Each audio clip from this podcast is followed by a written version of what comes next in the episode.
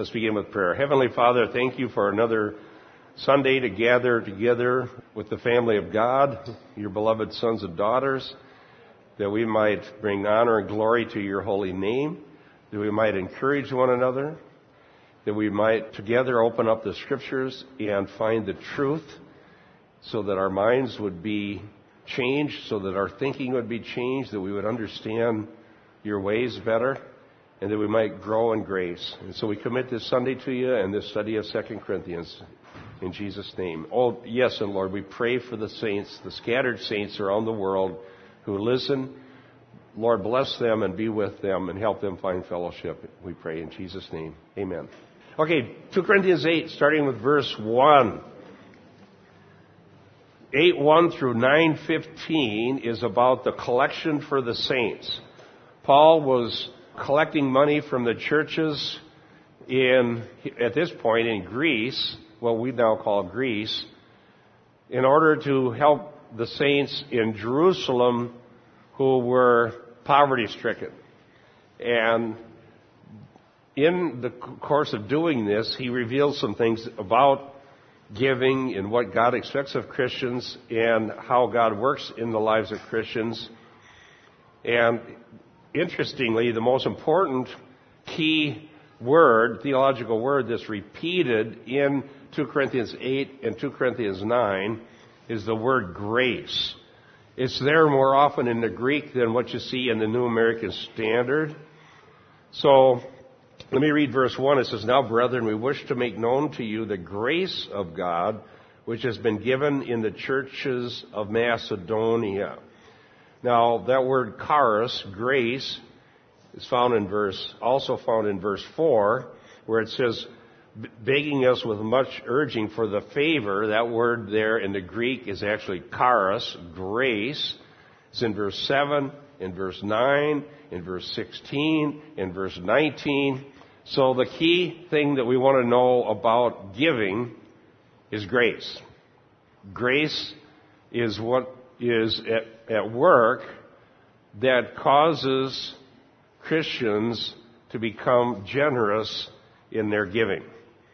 Now, when Paul's talking about Macedonia and Achaia, he's talking about two parts of what we call Greece. The northern part is Macedonia, the southern part is Achaia. Corinth was in Achaia. The churches in Macedonia that he's talking about here are probably, he doesn't mention them by name, but we know the churches that are mentioned in, in Acts that would be in Macedonia would be the church of Philippi, the church of Thessalonica, and the church of Berea. Now, from what we know about these churches from other material in the epistles and in Acts, these were three churches that uh, had a lot going for them. You know, the Bereans were the ones that searched the scriptures daily to see whether the things that Paul said were true. They were noble, they were called noble-minded. The Bereans were a quality church, so much so we use the term Berean now to mean someone who loves the truth and someone who's willing to search the scriptures. So their, their town became, into, came into the English language in that way.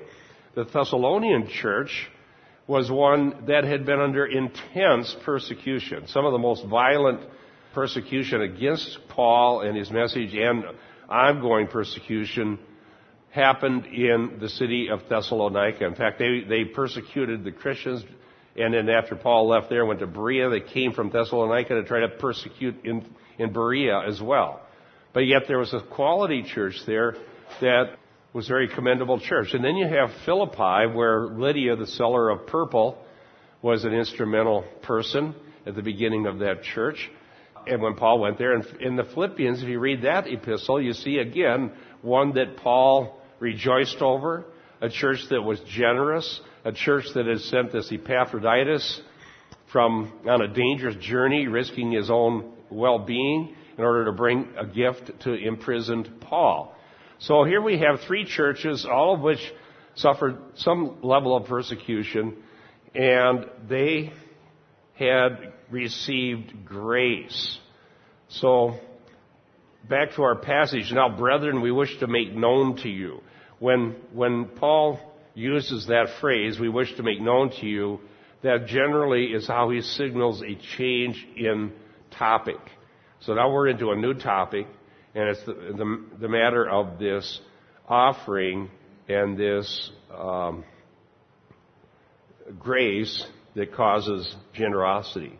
So let me read verse 2 as well. The grace of God, it says, verse 1, which was been given in the churches of Macedonia, that in a great deal of affliction, their abundance of joy and their deep poverty overflowed in the wealth of their liberality. Um, in fact, uh, let me just read a little bit more so we get the, the idea. For I testify that according to their ability and beyond their ability, they gave of their own accord, begging us with much urging for the literally grace, favor of participation in the support of the saints. And this not as we had expected, but they first gave themselves to the Lord and to us by the will of God. Let me give you my general thought on this, and I think we can have some very interesting discussions. What we see revealed, and we'll, as we study chapters 8 and 9, this will come up again and again and again. What the New Testament is saying is this. When God works a work of grace in the hearts of Christians, whoever they may be, regardless of their economic status. When God does a work of grace, that grace causes those Christians to become compassionate toward one another and generous in their willingness to give. And what I think is the problem in much of how Christianity has been practiced in America in the last, I don't know how many years, maybe for a long, long time, is that we get this backwards. In other words, rather than just giving people the means of grace, when people are under the means of grace, God is graciously working in their lives. When God's graciously working in their lives, they become generous. When they become generous, you don't have to try to squeeze money out of them. It'd be silly to do so. Instead, they begged us for the favor of participation because God's grace was at work in Berea, Philippi, and Thessalonica. That's all that we need to do. Now, what we do wrong is take, when it comes to giving, we go back under the old covenant law. And some of the most favorite passages that are preached about giving come out of Malachi, which was under the old covenant. And so preachers threaten Christians with a curse if they won't give their money. And so, in some ways, we're thwarting the grace of God. And it's showing that we don't really believe that God's grace is effectual, and we don't really believe that if we give people what they need so that God's grace is at work, they will become people that will take, do what they're supposed to do, and whatever that might be. They're, they're free to give as they see fit. And uh, and so by putting people under Malachi and saying you have to give so much and you have to do it in such a way and you have to give it to such such a place, otherwise God's going to curse you, it's actually thwarting the whole concept of grace. Does that make sense? So, so if there's anything we know about giving from this concentrated section is that the first thing has to be God's grace working in hearts. Okay. I think there is so many, I think there are so many different ways of giving. It's not all financial. I think the most important means of giving is prayer support. And for those who don't have the finances to give, if they're willing to offer their prayer support and they pledge that, I think that's equal, that's just as important, if not more so. Because without prayer, there is nothing else. Well, yeah, it does say here they gave themselves to the Lord. One of the things we do when we give ourselves to the Lord is we do pray. But the topic here is giving. So let's go to Romans 12. Please turn with me to Romans. Oh, okay, go ahead. I think that what, let me restate what you're saying is that when the Word of God comes, and the gospel comes and is preached effectually and is preached clearly, those who receive and believe in the gospel give because they can't help it. because that's the natural response to the gospel is Mhm. to give. I think it's very compelling when you go back to the very first message preached and when the church is actually birthed in Acts 2. Peter gets up and preaches. 3,000 people come to God. Yeah. And the very next verse says, And all those believed were together and had all things in common began selling their property and possessions and were sharing in them with all, as anyone might have need. That's the very first action that people are looking at at these group of people who receive the Bible and they receive the scripture. They receive the- the gospel they, and they, they, they yeah. start subjugating their own their own means or their own property to the Word of God and giving as everybody had need and being generous. Yeah, and without having nobody said to do that. As a matter of fact, It it doesn't. It doesn't. That practice didn't continue on, and I've read scholarly material on that that thinks that the reason for the poverty, besides persecution in Judea, they think the reason ultimately they end up in poverty that that really wasn't a good idea. Yeah, because they they got rid of their cap. They were they were getting rid of their capital, and once you get rid of your capital, you have gotten rid of the way of having future income. And then you, with no capital, no future income, then the church became dependent on gifts from elsewhere to survive. And so that, that idea didn't continue on, and it wasn't actually commanded by the Lord. But, but your good point, though, it was spontaneous. They said, what can we do? So we'll do this. Because they wanted to give. Okay, yes. Uh, I wonder how this fits into the context. This may seem like a funny piece of the puzzle, but when I read in Galatians 6 6, it says, Anyone who receives instruction in the word must share all good things with his instructor. I've had trouble trying to fit that in, and how does it Well, uh, again, it's here's here's what I would say about that. The fact is that if the true gospel has come to you, Paul came in with the true gospel, or Timothy, whoever had the true gospel, that was ministering to them. Paul's instruction was to take care of the gospel preacher so they could continue to do what they do. That's all. I think it's just very simple. But the sad thing is that people fund the, the wolves yeah, exactly. Because of poor teaching or not understanding what we're talking about today, people become impoverished by giving all their money to the wolves. because the wolves are pretty good at squeezing the money out of people by promising them, give, give me your money, you'll become rich, or, yeah, or God's going to curse you if you don't give me your money and all that stuff. Yes, uh, Troy. One of the things I've observed, uh, 21 years being a Christian, is seems like the further away from um, the truth the church is, the more they ask for money. And in a church like TCF or a couple other churches I've, I've actually been to that uh, are te- preaching the truth and preaching the word, they don't have to ask for money because the believers will just give, uh, the, you know, abundance. of People their are generous. They, and we also have a figure. We've got elders that know how to deal with it. That is, if you don't have money, then you quit spending it. is that right, Dick? so instead of going and demanding more money, you say, "Well, this is what we got. This is what we live with, and this is what we do. And if God works so that there's more, then we'll try to use the best thing we can with what we do have." Okay. And just one more thing is, I would say that if people are not generous on a consistent basis, probably the place to look first isn't the people. The place to look first is what's being preached. Mhm. Because if the message isn't being preached and the gospel isn't being preached, then that grace isn't at work in the people and they won't be generous. Yeah, as long as there's been Christians who truly, people who tr- are really know the Lord and love the Lord, there's been generosity. In the entire history of the church, I believe that people that know the Lord, without being demanded by anybody from the outside, without being pressured, without being threatened, without being told, uh, no, there's been many abuses to this.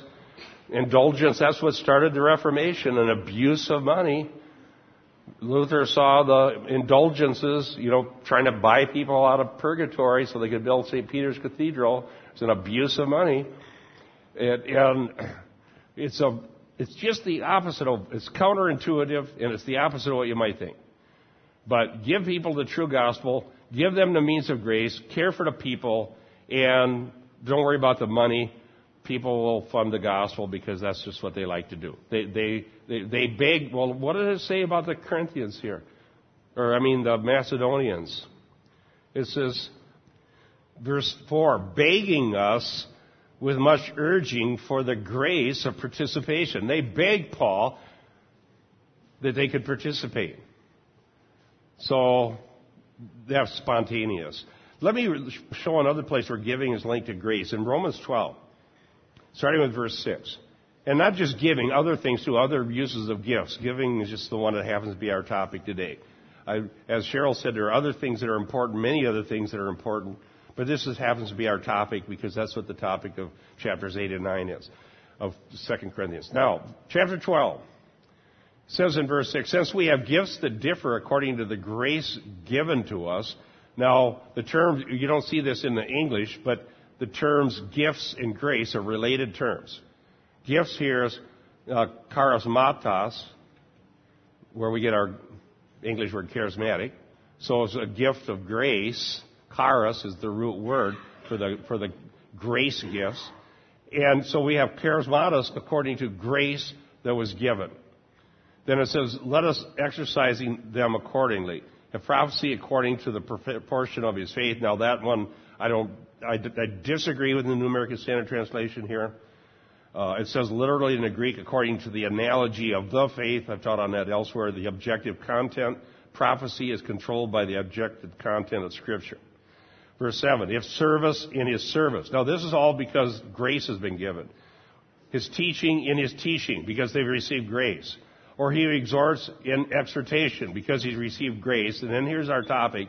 He who gives with uh, liberality. Again, uh, not a very good translation the word could be translated simplicity or sincerity, and probably it has to do with motives. Okay? Not just the idea of liberality, but without any ulterior motives.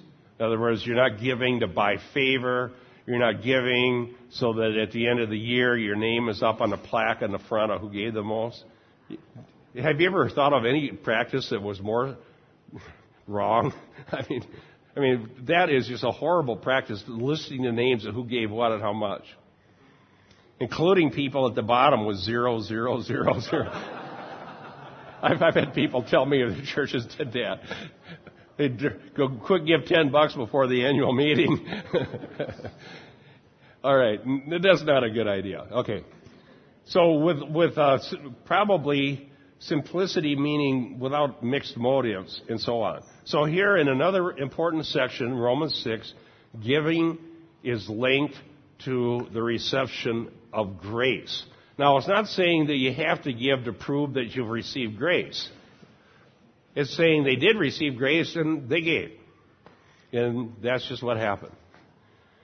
And they did so freely. They did so without being chided. They did so without being threatened by the curse of the law. They did so without any um, they didn't have any, uh, what am I thinking of? Not a lottery. Raffle? They didn't have a raffle. Mr. Madrid. no bingo.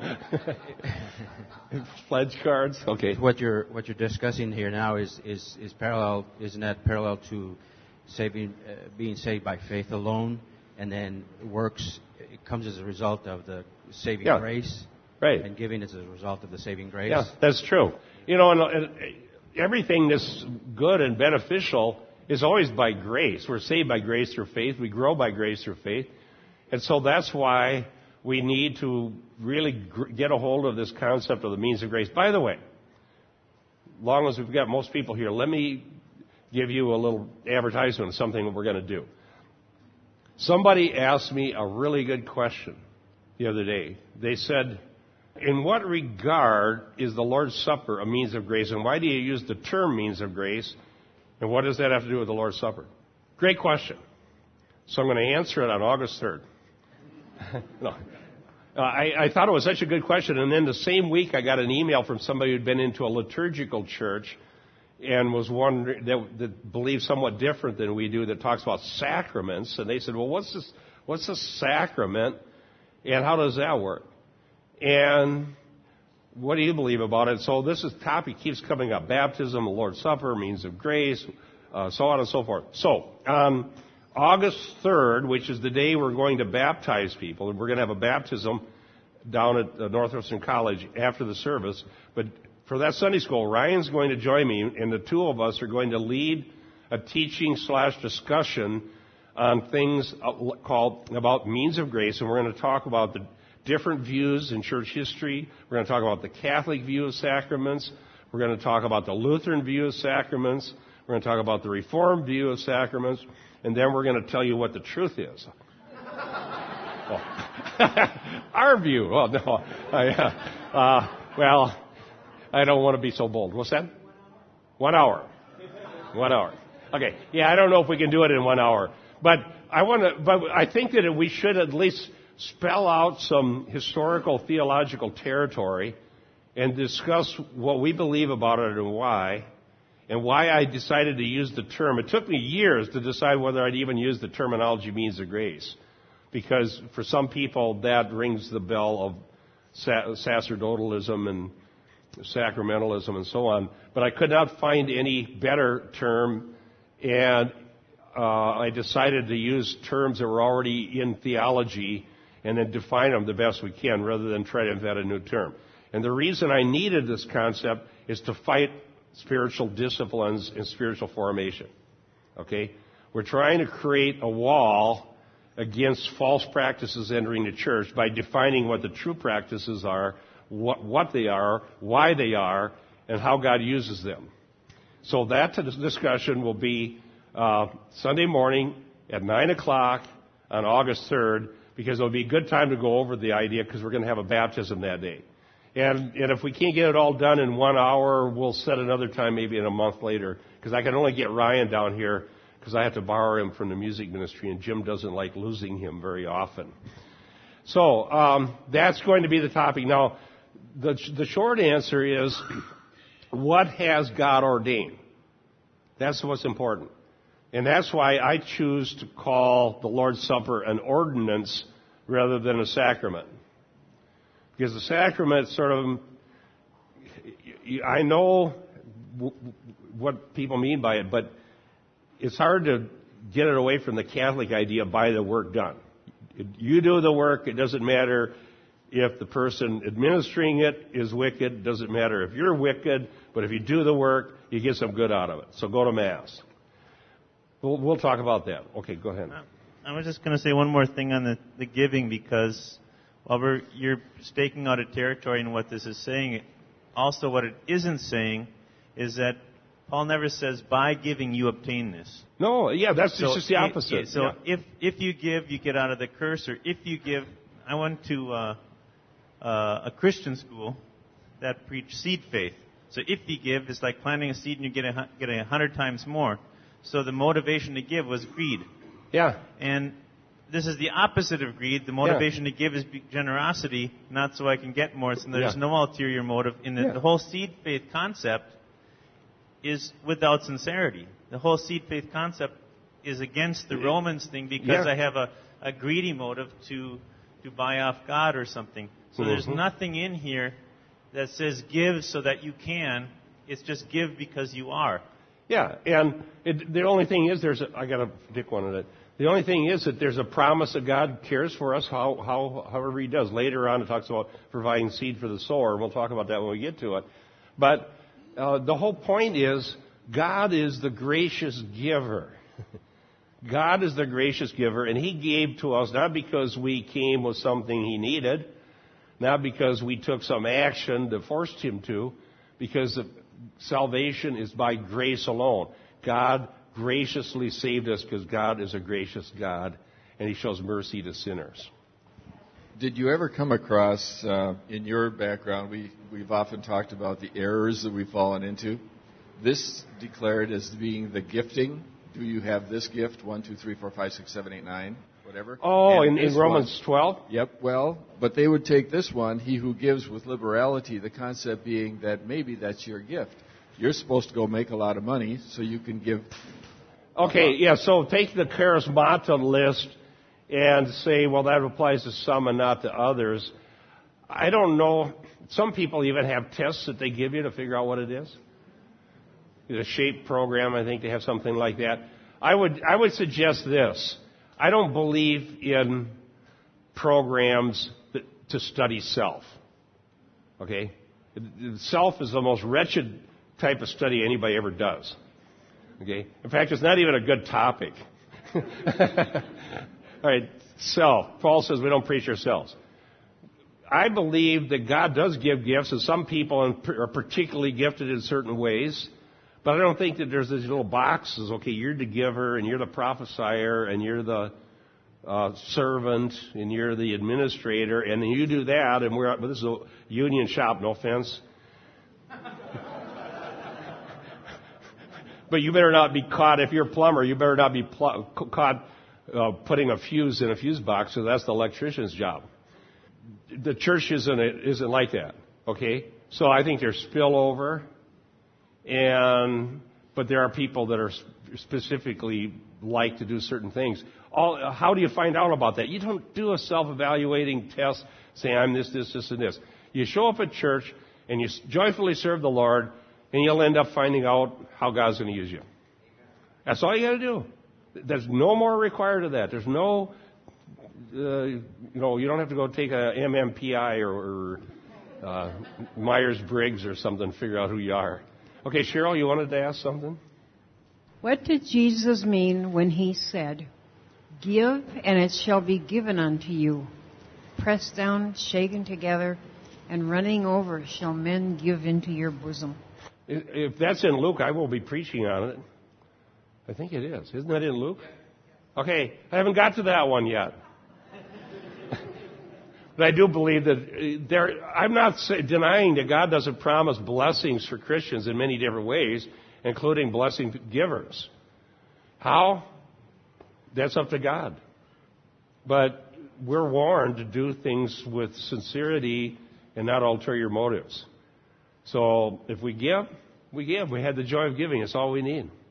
We get the joy of participating in God's church the great attitude is, I can't believe that they would allow me even in to this family of God.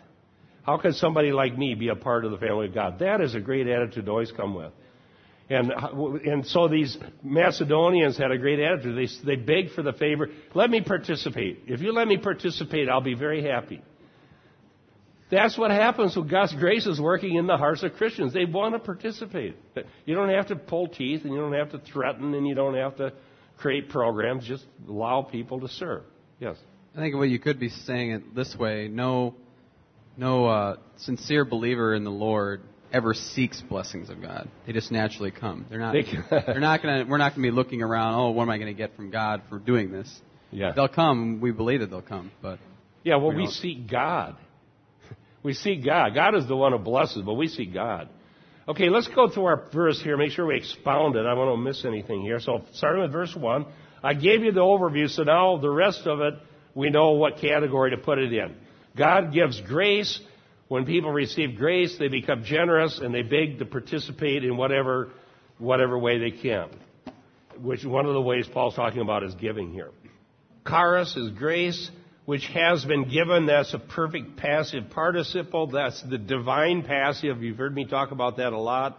Many times when God is the one who gives, it just simply says, I received grace. Grace was given to me. The implied giver is God. That's the divine passive. It was given in the churches of Macedonia as I said, Philippi, Thessalonica, and Berea. And there may have been others that aren't uh, mentioned in Acts. Never take um, Acts to be an exhaustive description of every single thing that happened during that period of history. It, is, it doesn't claim to be that. Okay, Paul talks about travels throughout Iconium and what have you. There's many places he went and preached that there's nothing written about in Acts, but we know that Paul preached throughout the area there, and God was using uh, the gospel to establish churches. Cross references. Where should we start here? Lawrence, could you look up Acts 11, 20 through 24? And Dale, 2 Corinthians 6, 1. And Michelle, Ephesians 3, 8. And we've already gone through the passage in Romans 12 about grace that was given. The more I study, the more I see the centrality of grace as an important doctrine in the New Testament. It's absolutely true. And the solas of the Reformation are so important. Grace alone. As soon as you take grace and add something to it, you're not dealing with grace as it's understood in the New Testament.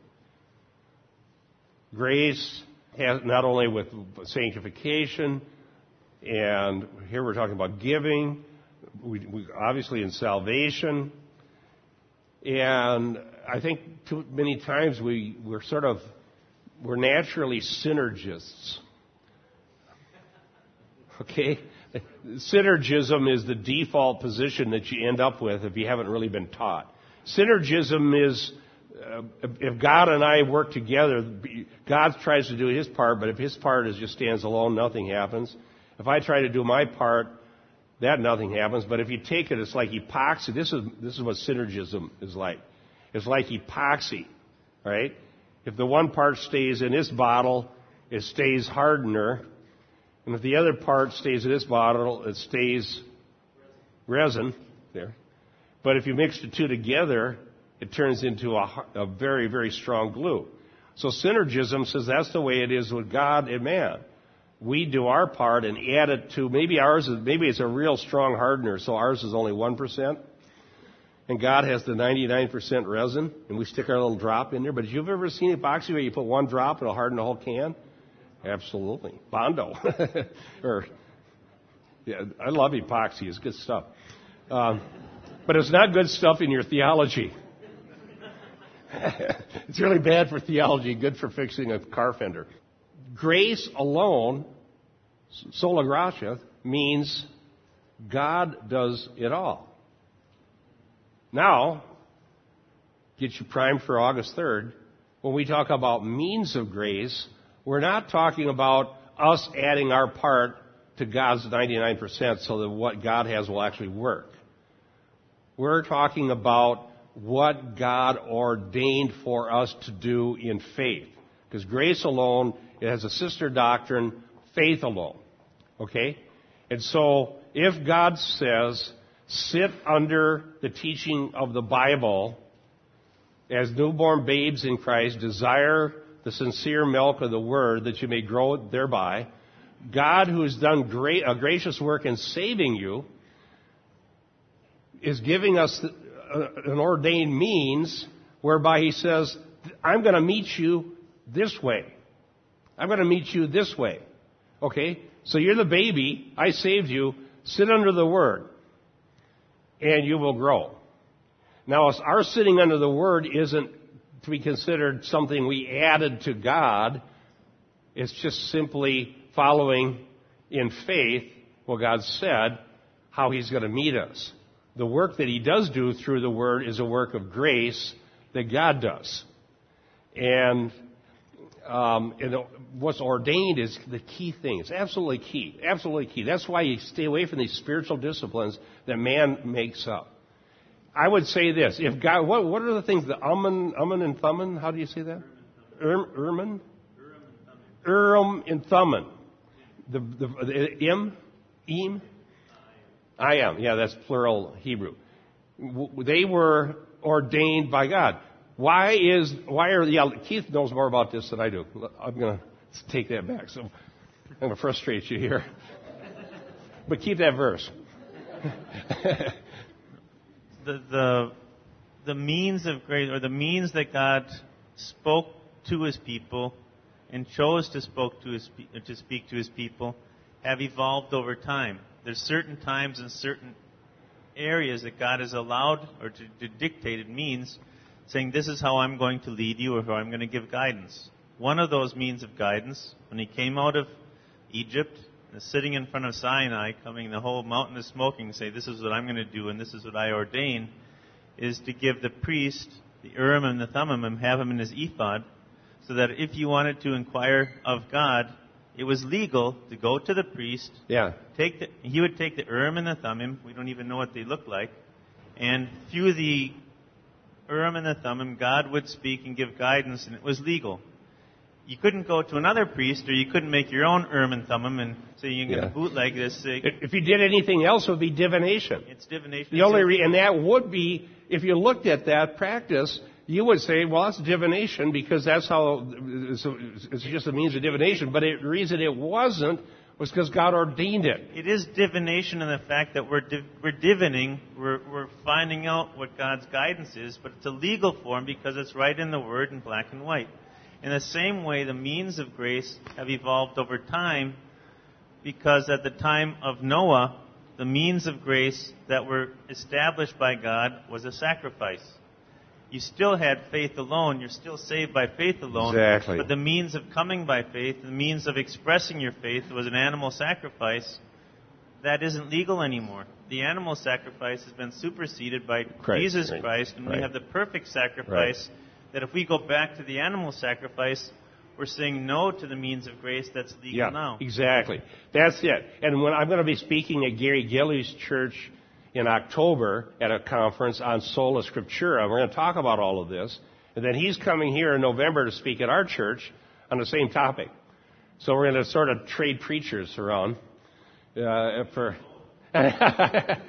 so we're going to hear me and Gary Gilley talk on this topic.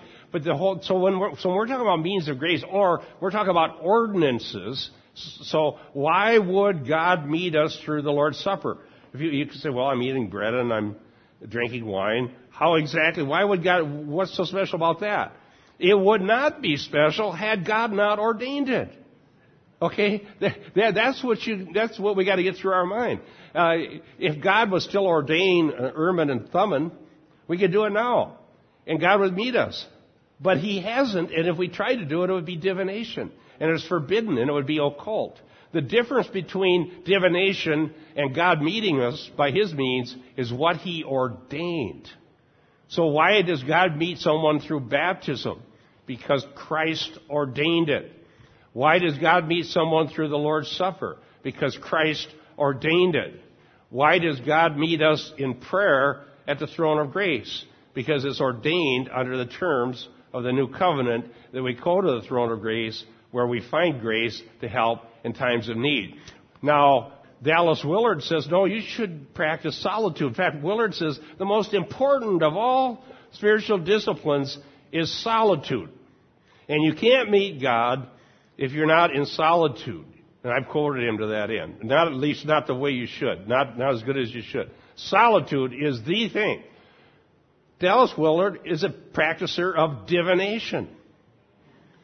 I'll tell you why. Because God, if, if Jesus said, go and sit in solitude, and that's where I'm going to meet you, and he commanded it to the church, then it would be an ordinance.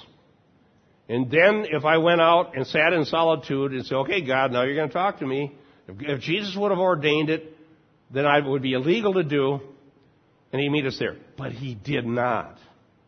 And Dallas Willard admits that he did not, but he said, but these, these people in the Middle Ages tried it and it works. Well, so does water witching, and so does a lot of things. So does the Ouija board. Now, well, see, now I, I'm getting ahead of myself. That's for August 3rd. Okay. Well, now you, now, you, but see, it's good to get your mind thinking along this thing, so when you come on August 3rd, you'll have the right questions. Okay, now to your verse. Okay. Okay. Acts 20, I'm sorry, Acts 11, 20. The verse is Acts 11, 20 to 24. 24, yeah.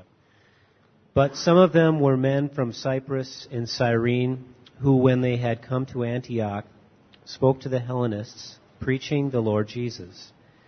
And the hand of the Lord was with them, and a great number believed and turned to the Lord.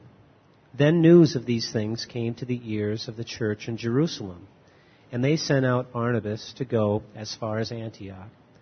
When he came and he had seen the grace of God, he was glad and encouraged them with all that with purpose of heart that they should continue with the Lord. Yeah, notice it says he came and he saw the grace of God. How do you see grace as an intangible quality? Yeah. The way you see grace is when you see people respond to the gospel and serve God with joy and open their hearts to the word, wanting to learn. That's how you visibly see grace. You see it as it affects people in their lives. This is the most revolutionary idea uh, for me in the, well, I've been, the first sermon I ever preached was in the early 70s, so I've been preaching for a long time. And for, for years, I did not understand this. For years, I was a synergist. And for years, my preaching was, well, if God's going to do his part, man's going to do his part. There's no use preaching about God's part because we can count on God to do that. So all I'm going to preach on is man's part. And I was pre- and I didn't know I was doing this, but for all those years I was preaching works. Do this, do this, do this, do this. Come on, use your willpower. You know, and and it was ineffectual. It was literally ineffectual. And what work God did do was because people actually found the gospel in the midst of all the confused synergism. But in, in 1986, God graciously opened my eyes through the book of Romans to the fact that God's part is the whole part. okay? Yeah, well, yeah, sine qua non. I didn't, I must have got the pronouncement right because I didn't get any emails correcting me. Uh, sine qua non, without which not. okay? And then, knowing that, it's like, wow, this is, this is so much better. And, and, and the results in people's lives are so much more powerful and life changing because they're not laboring under this works idea. And, they're, and the means of grace do what God says they will, and so just teach the Word. Well, why do you teach the Bible and teach the Bible and teach the Bible? Because that is how God's grace works. Okay? That's how his part, the 100% part, actually works.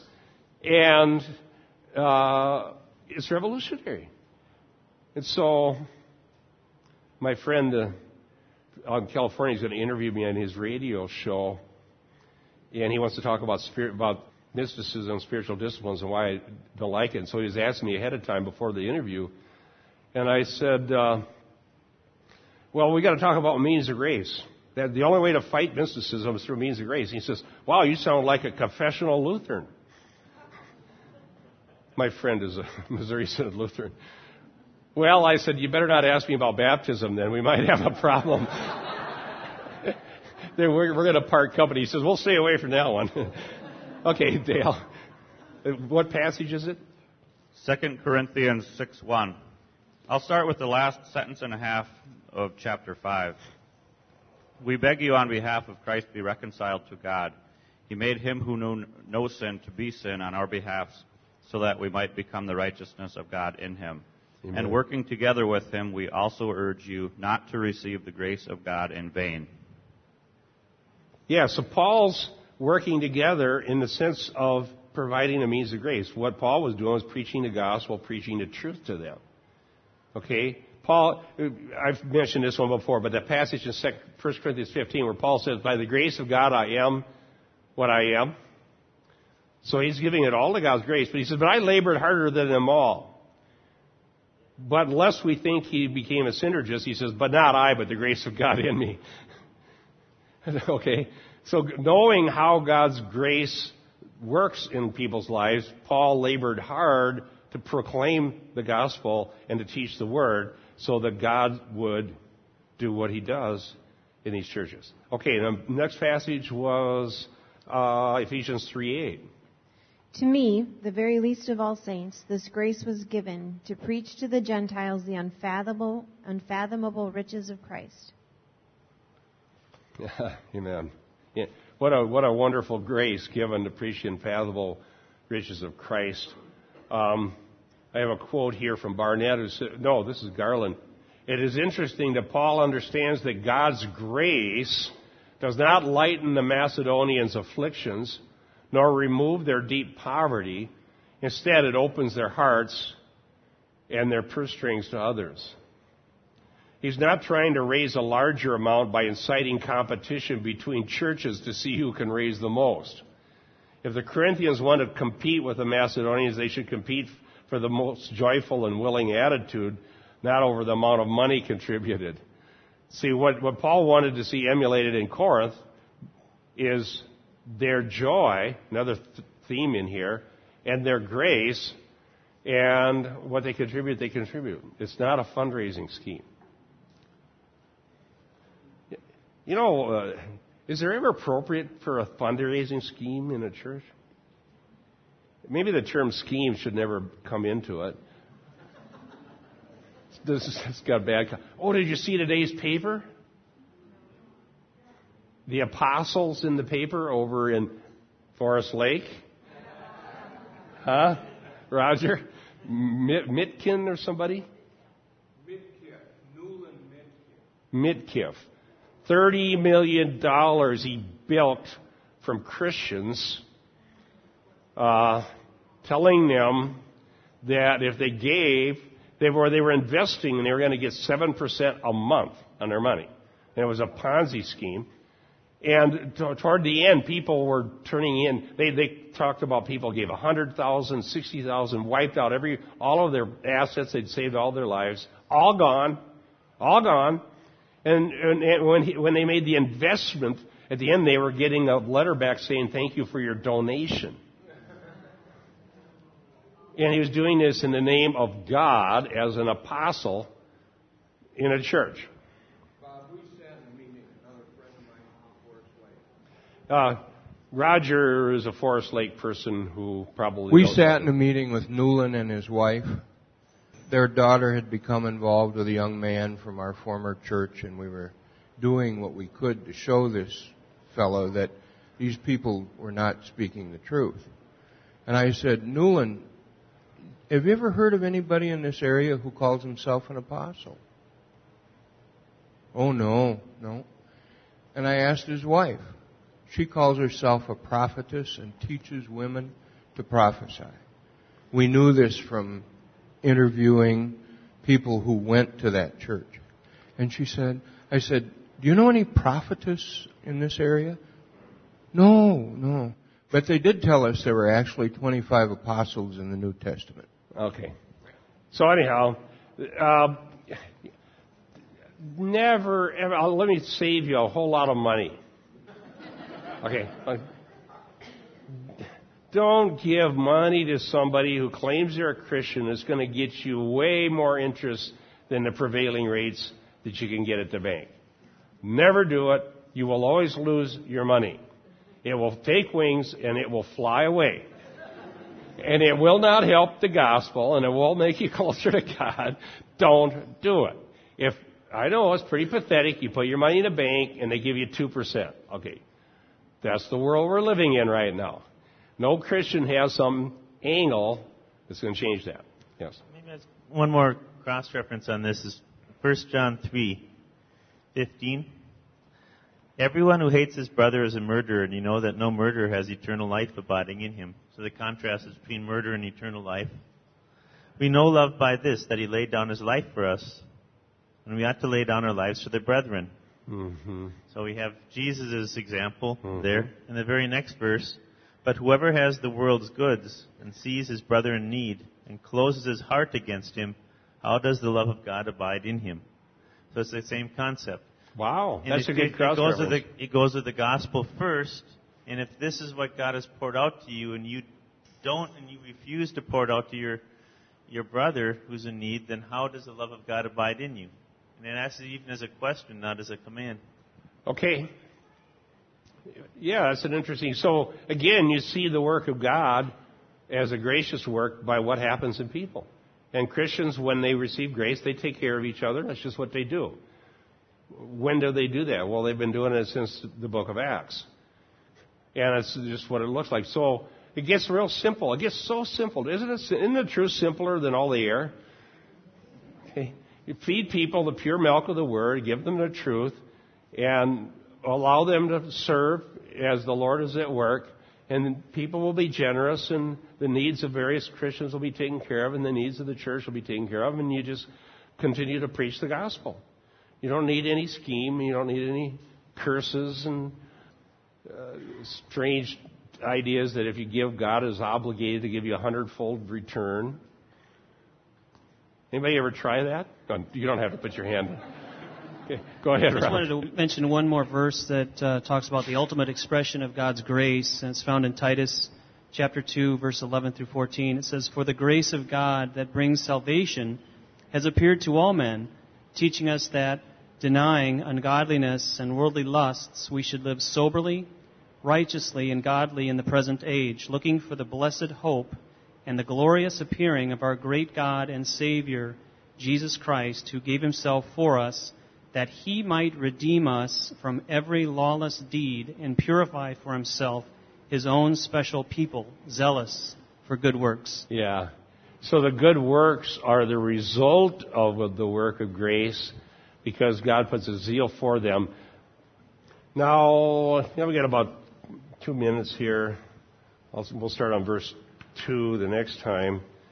But the, the key idea is pretty easy. It starts with grace, and then what the result of grace is generous, loving, compassionate Christians who care for one another, who step forward to take care of the needs of other Christians and of the church, and they do so freely because God's grace is at work, and nothing more needs to be done. Other than, and we'll get into this, Paul talks about administrating what is given in a proper way so that no disrepute will come to the church.